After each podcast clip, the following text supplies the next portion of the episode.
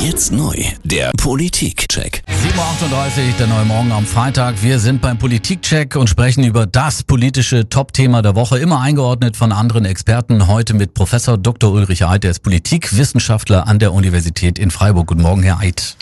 Guten Morgen, Herr Peral. Gestern wurde die IAA eröffnet. Früher konnte es ja gar nicht mehr PS sein, je größer, desto besser. Das sieht inzwischen anders aus. Die IAA schrumpft dieses Jahr 30 Prozent weniger Ausstellungsfläche. Ja, und bei Verbrauchern und Herstellern ist so eine gewisse Unsicherheit zu spüren. Mit Hochdruck wird natürlich an E-Mobilität gearbeitet, aber so richtig ausgepfeilt scheint das Ganze noch nicht zu sein. Auch für die Politik eine Herkulesaufgabe. Wird sie dieser Aufgabe im Moment gerecht aus Ihrer Sicht? Nein, wir sind viel zu spät dran. Das liegt an der Politik aus meiner Sicht. Sie hätte die Rahmenbedingungen strenger ziehen müssen. Es liegt aber auch an der Industrie. Ähm, jetzt wird an der E-Mobilität gearbeitet, gut so. Aber es hätte ja auch andere Verbrennungsmotoren gegeben, etwa Wasserstoff. Ähm, und all dieses ist nicht ausreichend erforscht.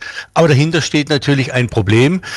Geld verdient wird mit den großen SUVs und wir, die Verbraucher, die Autofahrenden, ähm, bei manchen schlägt das Herz für ein solches großes Auto, auch wenn der Verstand vielleicht manchmal sagt, ein kleines, mhm. ein umweltgerechteres würde eben auch funktionieren.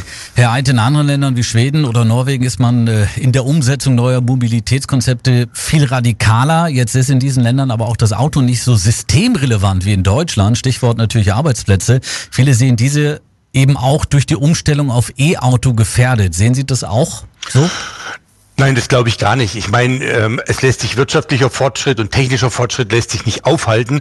Und das ist für Deutschland entscheidend, ähm, dass wir da an der Spitze dabei sind. Denn wie Sie sagen, Deutschland ist ein Autoland und äh, ganz viele Bundesländer, Niedersachsen, Bayern, Baden-Württemberg, das sind die großen Zentralen. Also ähm, die Entwicklung haben wir einfach ein Stück weit verschlafen.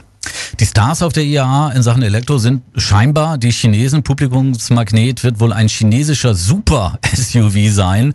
Sowas wie ein iPhone auf Rädern. Drohen uns die Chinesen zu überholen oder sind sie ja eher Antrieb für Politik, Hersteller und Ingenieure in Deutschland? Also ich hoffe mal ganz unbedingt zweites. Äh, befürchten kann man erstes, dass sie uns überholen. Das ist in manchen Fällen ja auch schon passiert. Aber es muss eben Antrieb sein, äh, dass wir auch in Deutschland äh, da vorne äh, dabei bleiben. Und äh, dass zum Beispiel, das ist ja jetzt auch in der äh, Politik so diskutiert worden, dass eben auch in Deutschland ganz anders geforscht wird zur E-Mobilität mit Sachen, wie speichern wir denn die Sachen in Batterien und so weiter und so fort.